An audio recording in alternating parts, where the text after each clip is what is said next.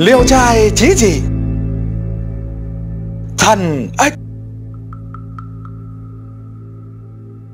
Vùng Giang Hán thờ cúng thần ếch rất kính cẩn.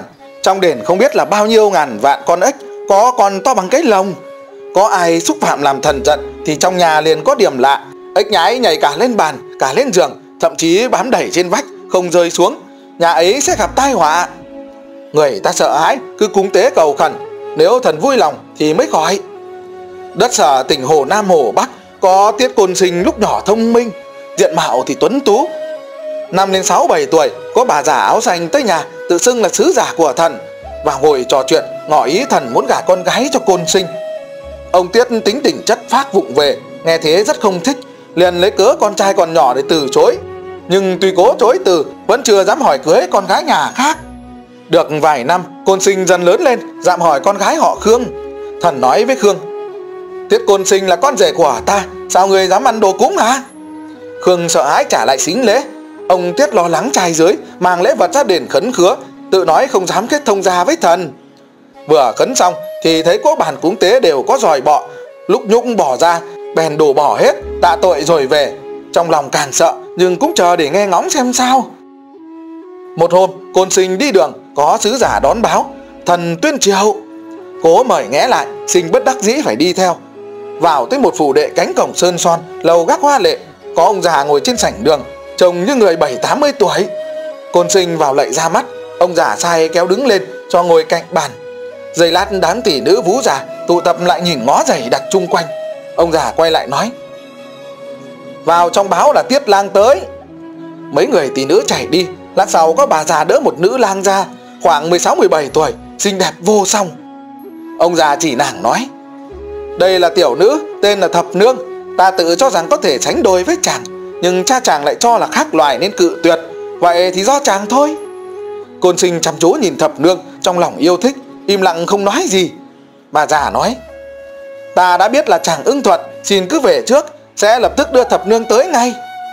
Côn sinh vâng dạ rồi vội về kể với cha.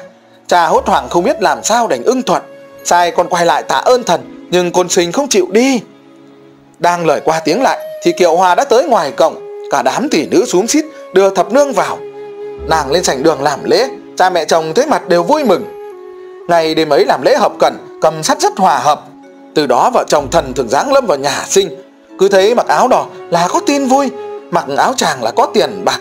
Vì vậy, cả nhà ngày càng khá giả. Từ khi côn sinh cưới thập nương, thì khắp nhà từ hàng rào đến cầu xí đều có ếch. Mọi người không ai dám chửi bới dẫm đạp chỉ có côn sinh tuổi trẻ ngông nghênh, vui thì thôi, giận thì đạp cho chết chẳng thương xót gì lắm. Thập nương tuy hiền lành, nhu thuận, nhưng hay giận, rất không thích việc ấy.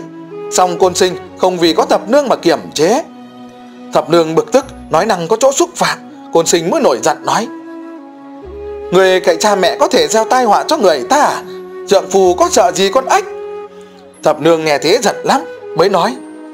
Từ khi thiếp về đây thì nhà chàng ruộng thêm lúa buồn thêm lời không phải là ít.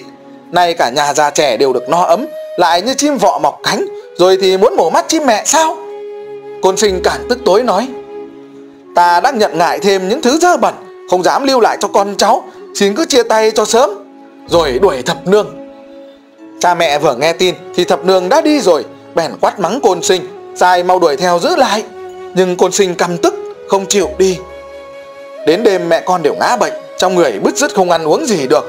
Ông tiết sợ hãi, tự mang roi tới đền thần tạ lỗi, thiết tha này nỉ. Qua ba ngày thì hai người dần dần khỏi bệnh. Thập nương tự quay về, vợ chồng lại đầm ấm như trước. Thập nương hàng ngày cứ trang điểm xong là ngồi yên, không làm việc nội trợ. Những quần áo giày tất của côn sinh đều nhờ mẹ khâu vá. Một hôm mẹ bực tức nói, con trai đã có vợ còn làm phiền mẹ. Nhà người ta thì con dâu hầu mẹ chồng nhà này thì mẹ chồng hầu con dâu à? Thập nương nghe nói, tức tối lên thêm nói. Con buổi sớm tới thăm, buổi tối tới viếng, đạo thờ mẹ chồng còn gì khác nữa. Còn việc con kém cỏi thì thật không thể tiếc chút tiền thuê mướn mà chuốc khổ vào thân được. Mẹ không biết nói sao, cứ hổ thẹn khóc lóc. Côn sinh vào thấy mắt mẹ có ngấn lệ, hỏi biết được chuyện, giận dữ mắng thập nương thập nương cứ giữ ý mình không chịu thua. Côn sinh nói lấy vợ mà không được vui sướng thì chẳng bằng đừng có. Cho dù làm con ếch giả giận thì bất quá cũng chỉ gặp nạn dữ mà chết là cùng. Lại đuổi thập nương thập nương ra cửa đi thẳng. Hôm sau, nhà côn sinh phát hỏa, lửa lan ra cháy rụi cả mấy gian, bàn ghế giường tủ đều thành cho. Côn sinh tức giận, tới đền thần quát mắng kể tội, nói, nuôi con gái không thờ phụng được cha mẹ chồng, đã không dạy bảo gì, mà còn bao che cách giờ của con thần là phải rất công bằng mà lại dạy người ta sợ vợ à. Và lại việc bắt đũa va chạm là do ta gây ra, không dính líu gì tới cha mẹ. Muốn đâm chém cưa xẻ gì, cứ nhắm vào ta thôi. Còn nếu không thế, thì ta cũng đốt đèn của ông để trả thù. Nói xong, vác củi vào chất dưới điện định châm lửa. Dân xung quanh đó xuống lại năn nỉ, mới tức tối bỏ về. Cha mẹ nghe được, đều sợ tái hết mặt. Đến đêm thần báo mộng cho thôn bên cạnh, sai cất lại nhà cho con rể sáng ra thì kẻ mua gỗ, người mướn thợ kéo tới làm nhà cho côn sinh. Từ chối thế nào, họ cũng không chịu thôi. Hàng ngày có mấy trăm người gọi nhau trên đường. Không mấy ngày thì nhà cửa đều xây xong, mọi thứ đồ dùng đều đầy đủ. Vừa dọn dẹp đâu đấy thì thập nương đã tới, lên thêm tạ lỗi với cha mẹ, ăn nói nhỏ nhẹ tử tốn, rồi quay qua côn sinh tươi cười. Cả nhà bèn đổi oán làm vui. Từ đó thập nương càng hiền dịu, suốt hai năm không có chuyện xích mích thập nương rất ghét rắn. Côn sinh đùa bắt một con rắn nhỏ, bỏ vào hộp bảo nàng mở ra. Thập nương biến sắc mắng nhất côn sinh cũng đổi cười thành giận, tức tối cãi vã. Thập nương mới nói, lần này thì không cần phải đuổi, xin vĩnh biệt từ đây. Rồi ra cửa đi. Ông tiết cả sợ, đánh đòn côn sinh, rồi tới tà tội với thần. May mà không bị giáng họa, nhưng cũng lặng ngắt không thấy đáp lại. Hơn năm sau, côn sinh nhớ thập nương, vô cùng hối hận lén tới chỗ thần, năn nỉ thập nương, nhưng không ai trả lời.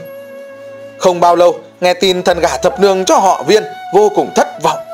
Cũng dặm hỏi người khác, nhưng xem mặt mấy đám đều không có ai bằng thập nương cả.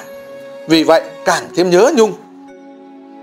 Tới nhà họ viên nghe ngóng, thì thấy họ đang quét dọn nhà cửa, sửa sang xe kiệu chuẩn bị đám cưới. Trong lòng thẹn thùng uất ức, không thể tự chủ, bỏ ăn ngã bệnh. Cha mẹ hoảng sợ, lo lắng, nhưng không biết làm sao chợt đang lúc mê man thấy có người vỗ về lay gọi nói, đại trượng phu mấy lần muốn dứt tình mà như thế này sao? Mở mắt nhìn thì là thập nương. Côn sinh mừng quýnh nhảy bật dậy hỏi, sao nàng lại tới đây?